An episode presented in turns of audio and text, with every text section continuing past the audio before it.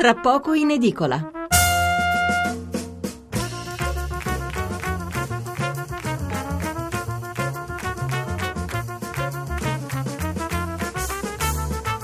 Buonasera da Stefano Mensurati e benvenuti all'ascolto di Tra poco in edicola, la rassegna stampa notturna di Radio 1.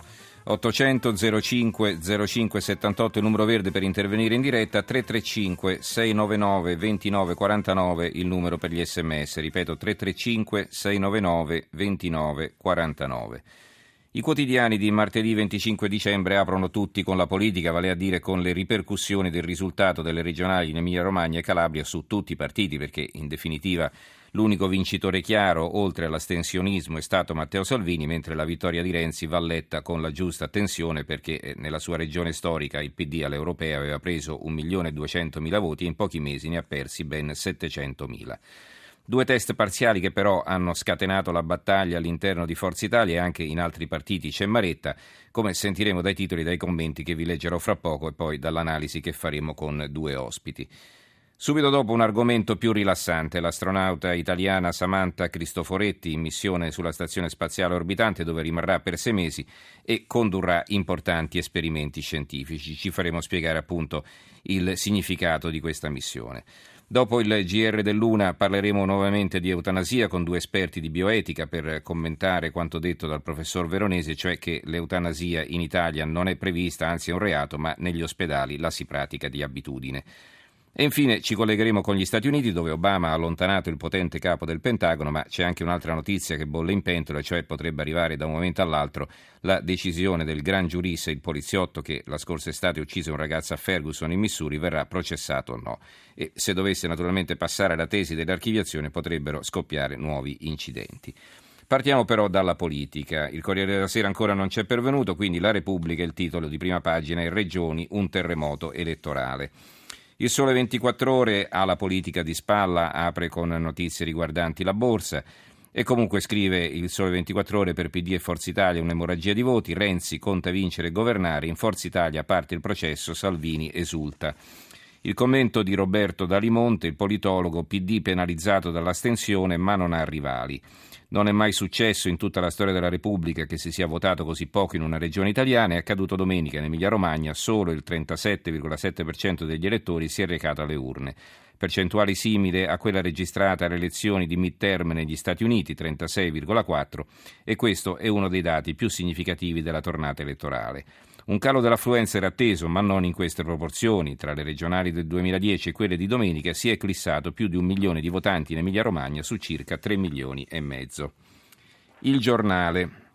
La verità sul voto a perdere.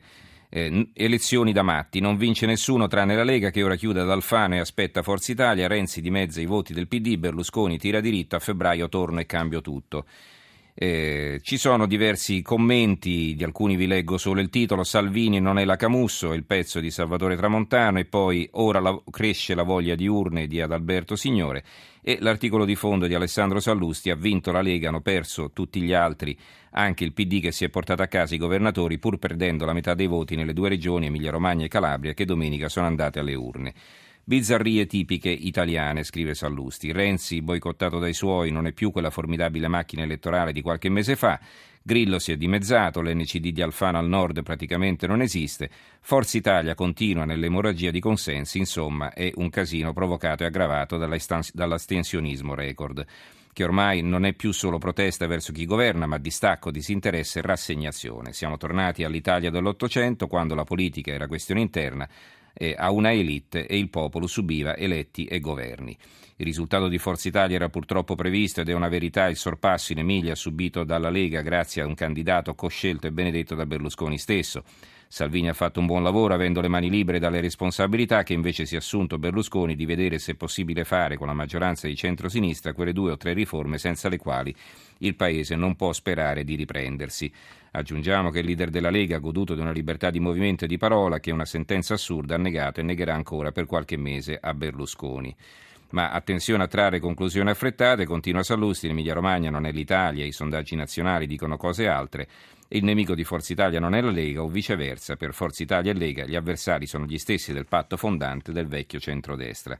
Oggi hanno il volto della Camusso, di Landini, del segretario del PD Renzi, dei presidenti della Napolitano, dell'Europa che vuole sottrarci sovranità nazionale di chi, complice il partitino di Alfano, ci tassa la casa e incentiva l'invasione di clandestini. Il titolo di Libero, Salvini scala il centro-destra, la Lega fa boom in Emilia-Romagna, doppia Forza Italia e mette le spalle, spalle al muro Berlusconi, scricchiola il patto del Nazareno, il Cavaliere potrebbe accordarsi con il Matteo del Carroccio e lanciare con lui la sfida a Renzi, il quale finge di aver vinto, ma è invece esce malconcio dal voto delle regionali. Scrive Belpietro in questo articolo, appena conosciuto l'esito del voto in Emilia e in Calabria, Matteo Renzi ha cantato vittoria, 2-0 per noi è stato il commento del Presidente del Consiglio, il quale ha poi aggiunto che ai duri e puri le urne hanno riservato percentuali ridicole. Eppure, se si va oltre le apparenze, oltre cioè la conquista della Calabria, l'Emilia è una regione di sinistra e nessuno poteva immaginare un ribaltone, nonostante gli scandali e le inchieste giudiziarie, Bologna e dintorni sono e restano rosse, si scopre che il Premier non ha alcuna ragione per cantare vittoria, ma semmai ne ha molte per non stare sereno. La prima e più significativa è che al voto è andato poco più di un terzo degli aventi diritto, che si è confrontato con il 68% che si recò alle urne lo scorso maggio in occasione delle europee. Poi qui il, l'articolo continua all'interno, comunque il tenore di questo commento di Maurizio Belpietro, il direttore di Libero è chiaro. Veniamo alla Padania, l'organo eh, della Lega Nord, e chiaramente eh, un titolo trionfalistico, colpo al renzismo, la Lega vola sopra il 19% alle regionali in Emilia-Romagna e diventa la prima forza del centrodestra, per Salvini nasce una proposta culturale, economica e di vita totalmente alternativa alla politica del governo. E qui si vede Salvini accanto ad Alan Fabri, il candidato alle regionali di, alla presidenza della regione dell'Emilia-Romagna che ha ottenuto un lusinghiero 30% e la Lega il 19,42 contro appena l'8,36 di Forza Italia. L'avvenire, la vittoria mutilata, Renzi, l'affluenza problema reale ma secondario, resa dei conti in Forza Italia doppiata dalla Lega. L'articolo di fondo è firmato dal direttore Marco Tarquinio, il voto, il non voto, chiari compiti, badare al sodo, questo è il titolo. Scrive Tarquinio, eh, ha rivinto il Partito Democratico di Matteo Renzi come sei mesi fa alle elezioni europee. Eh, europee. È davvero impossibile negarlo a chiunque, persino il più severo censore del Premier. In Emilia Romagna, proprio come nel maggio scorso, bisogna mettere insieme i consensi del secondo, Lega Nord, terzo, Movimento 5 Stelle, quarto partito Forza Italia, aggiungendo quelli dell'altra sinistra, SEL, per eguagliare il risultato del PD. Facile concludere che attorno alla formazione guidata da Renzi c'è più che mai un panorama politico disastrato e che la forza del presidente segretario o la sua minore fragilità è ingigantita dalle debolezze altrui. Ma anche stavolta è inevitabile constatare che dal doppio test regionale d'autunno Emiliano Romagnolo e Calabrese la forza dell'incombente del partito del non voto emerge con assoluta prepotenza. Continuano a crescere, si conferma, come annotammo il 27 maggio su questa stessa prima pagina, il vero primo partito d'Italia. È un segnale forte e minacciosamente ambiguo che nessuno, nemmeno il capo del governo, può permettersi di sottovalutare, ma ugualmente nessuno, nemmeno i più strenui oppositori interni ed esterni al del leader del PD, può pensare di intestarsi strumentalmente questa vittoria.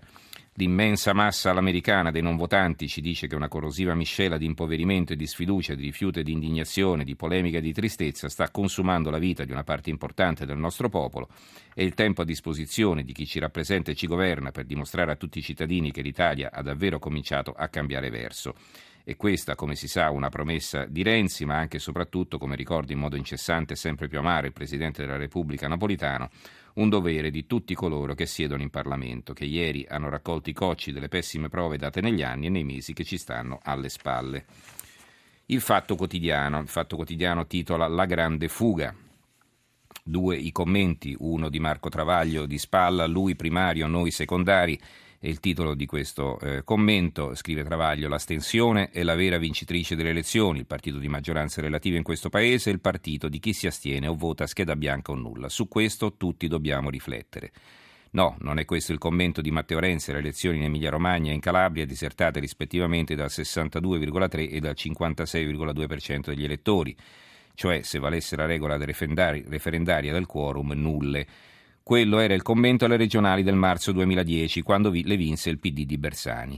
E non è nemmeno questa, aperte virgolette. Chi gridasse al trionfo e strappasse e stappasse champagne farebbe un errore. Abbiamo vinto, però c'è stata un'astensione strabiliante che supera la maggioranza assoluta. Il PD quasi dimezza i suoi voti sulle ultime regionali. Chiuse virgolette. Qui Renzi parlava del voto in Sicilia dell'ottobre del 2012. E non è neppure quest'altro, aperte virgolette. Il PD ha eletto tanti sindaci, ma un sacco di gente non è andata a votare, l'astensionismo fa paura, dobbiamo recuperarlo. Abbiamo fatto il sorpasso in retromarcia, c'è stata un'altissima astensione, abbiamo perso meno degli altri, ma decine di migliaia di voti sono andati via. Non è importante che poltrona occupi, ma avere idee. Mi piace la politica come passione e coinvolgimento, il modo per dire alle persone che sono state a casa venite a darci una mano. Chiuse virgolette. Qui Renzi si riferiva alle comunali del maggio 2013 vinte dal PD di Epifani. No, il commento alla fuga delle urne Calabro Emiliano Romagnolo è questo. 2 a 0 netto, la non grande affluenza è un elemento che deve preoccupare, ma è secondario, che che se ne dica oggi non tutti hanno perso, chi ha contestato le riforme può valutare il suo risultato. Negli ultimi otto mesi ci sono state cinque elezioni regionali che il mio partito ha vinto 5 a 0, oggi una qualsiasi persona normale dovrebbe essere felice per questo. Chiuse virgolette. Proprio quando l'astensionismo diventa il primo partito e prende la maggioranza assoluta cambia nome, si chiama non grande affluenza e cessa di essere un problema primario diventa secondario. Cosa è cambiato da prima a dopo la cura? Che prima il PD era in mano ad altri, ora è in mano a Renzi. Infatti non si chiama più PD ma il mio partito. Ed essendo suo non può sbagliare, altrimenti sbaglierebbe Renzi che invece, come è noto, ha sempre ragione. Dunque, se gli elettori non votano è colpa loro e non sua. Antonio Padellaro eh, si interroga invece sui risultati dei singoli partiti. Il eh, titolo è Come si rottama la democrazia. La domanda è perché mai gli italiani dovrebbero correre festanti ai seggi elettorali invece di evitarli come la peste? Una vecchia battuta americana sostiene che i politici sono quei tipi che si fanno invitare a pranzo, ti fregano le posate, corteggiano tua moglie e poi ti chiedono il voto. Con un'altra battutaccia si potrebbe dire che, come se non bastasse, la classe politica italiana ha portato il paese alla bancarotta, che si tratta di nominati che pascolano senza molto costrutto nelle varie assemblee e che pur percependo ricchi emolumenti finanziano con i nostri quattrini l'acquisto di slip e vibratori per uso personale. Mai nella lunga storia della repubblicana il ceto politico era stato oggetto di una tale massiccia impopolarità avvenata di vero e proprio disgusto. La novità è che adesso Quasi nessuno fa finta di allarmarsi, anzi c'è chi vede nell'astensionismo collettivo anche un elemento di modernità e di normalità, folli su Repubblica. Mentre Matteo Renzi, che non ha tempo da perdere, rottama la democrazia rappresentativa con cinque semplici paroline. L'affluenza è un problema secondario. Amen. Impegnato com'è a cambiare l'Italia, lo statista di Rignano incassa soddisfatto il 2-0 Emilia Romagna e Calabria e non sa che farsene dei numeri assoluti. Rispetto alle europee di sei mesi fa, il suo PD ha perso la bellezza di 769.000 voti. Il manifesto. Vai col liscio, questo è il titolo di una foto in cui si vede Renzi appunto che campeggia a centro pagina. Il commento è del direttore Norma Rangeri, problema di partito. Scrive la Rangeri, regionali chi? Siamo stati facili profeti nel titolo del giornale di domenica, ma non fino a prevedere un crollo della partecipazione così esteso e quindi traumatico e preoccupante per tutti i partiti, in particolare per il PD. I suoi voti in Emilia-Romagna erano 1.200.000, ma a sei mesi dalle elezioni europee sono diventati appena 500.000. Mancano all'appello più o meno 700.000 elettori e rispetto alle regionali del 2010 ne sono scomparsi più di 300.000. Una brutta e pericolosamente repentina cura dimagrante per lo sannato partito renziano, più in generale una vera e propria grande fuga dalle urne nella roccaforte della partecipazione elettorale e del consenso al PD. Al dunque l'Emilia-Romagna avrà un presidente regionale votato dal 49% del 37% degli emiliani romagnoli, quindi il 18% degli aventi diritto al voto. In sostanza quel roboante 45% del PD e quel 49% del candidato alla luce dei voti reali si presentano per quello che sono, percentuali ingannevoli anche se non riescono a occultare la sfiducia nella partecipazione, spia della crisi verticale della rappresentanza che colpisce a fondo un partito in crisi di militanza e orfano di centinaia di migliaia di iscritti. L'opinione, le astensioni sconvolgono PD e Forza Italia, il resto del Carlino. Forza Italia e PD si leccano le ferite, eh, ci sono due commenti qui, eh, regioni da rifare, eh, scrive De Robertis, e se il vero insegnamento che esce da questo mini turno elettorale fosse che delle regioni alla gente non importa niente, quando si vota per le regionali classiche il voto ha contorni politici nazionali, ma quando votano uno o due regioni i cittadini restano distanti. Il direttore Andrea Cangini eh, intitola invece il suo editoriale La vittoria mutilata e scrive Matteo Renzi canta vittoria, il suo PD si è confermato alla guida della regione Emilia-Romagna e ha strappato centro de- al centro-destra la Calabria. Allora, che avete da mugugnare. Meglio di così, una vittoria netta, esulta pertanto il Premier. Ma il Premier è anche segretario del partito e la vittoria è una vittoria mutilata. Fu così che nel 18 Gabriele D'Annunzio definì l'epilogo della prima guerra mondiale, formalmente l'Italia l'aveva vinto, ma aveva vinto sfruttando forze altrui per poi dover rinunciare a porzioni di territorio nazionale dal forte valore simbolico, la città di Fiume ad esempio e la Dalmazia. Quella vittoria si rivelò dunque il presupposto dell'avvento fascista e l'anticamera della disastrosa sconfitta del 1945. In Calabria Renzi ha vinto con un candidato del PD antirenziano, Mario Oliverio, un bersagnaro orgoglioso delle proprie radici che a differenza persino di Bersani si dichiara tuttora un comunista convinto. E in Emilia Romagna ha vinto con un bersagnano convertito al verbo renziano Stefano Bonaccini. La Gazzetta di Parma. La Gazzetta di Parma, un altro giornale eh, di una regione nella quale si è votato. Bonaccini vinco ma non esulto. Parma, tre seggi al PD, uno alla Lega. Matteo contro Matteo, Salvini lancia la sfida a Renzi e l'editoriale firmato da Federico Guiglia. La Gazzetta del Sud, quindi andiamo in Calabria, l'altra regione in cui si è votato. Alleanze chiare, governo lungo. E poi ci sono ancora altri quotidiani. Io direi che magari ci possiamo fermare per il momento e incominciare a coinvolgere i nostri ospiti e poi darò lettura di altri commenti. Veramente domani tutti, tutti i giornali presentano un editoriale, un approfondimento, uno o più approfondimenti su questo tema.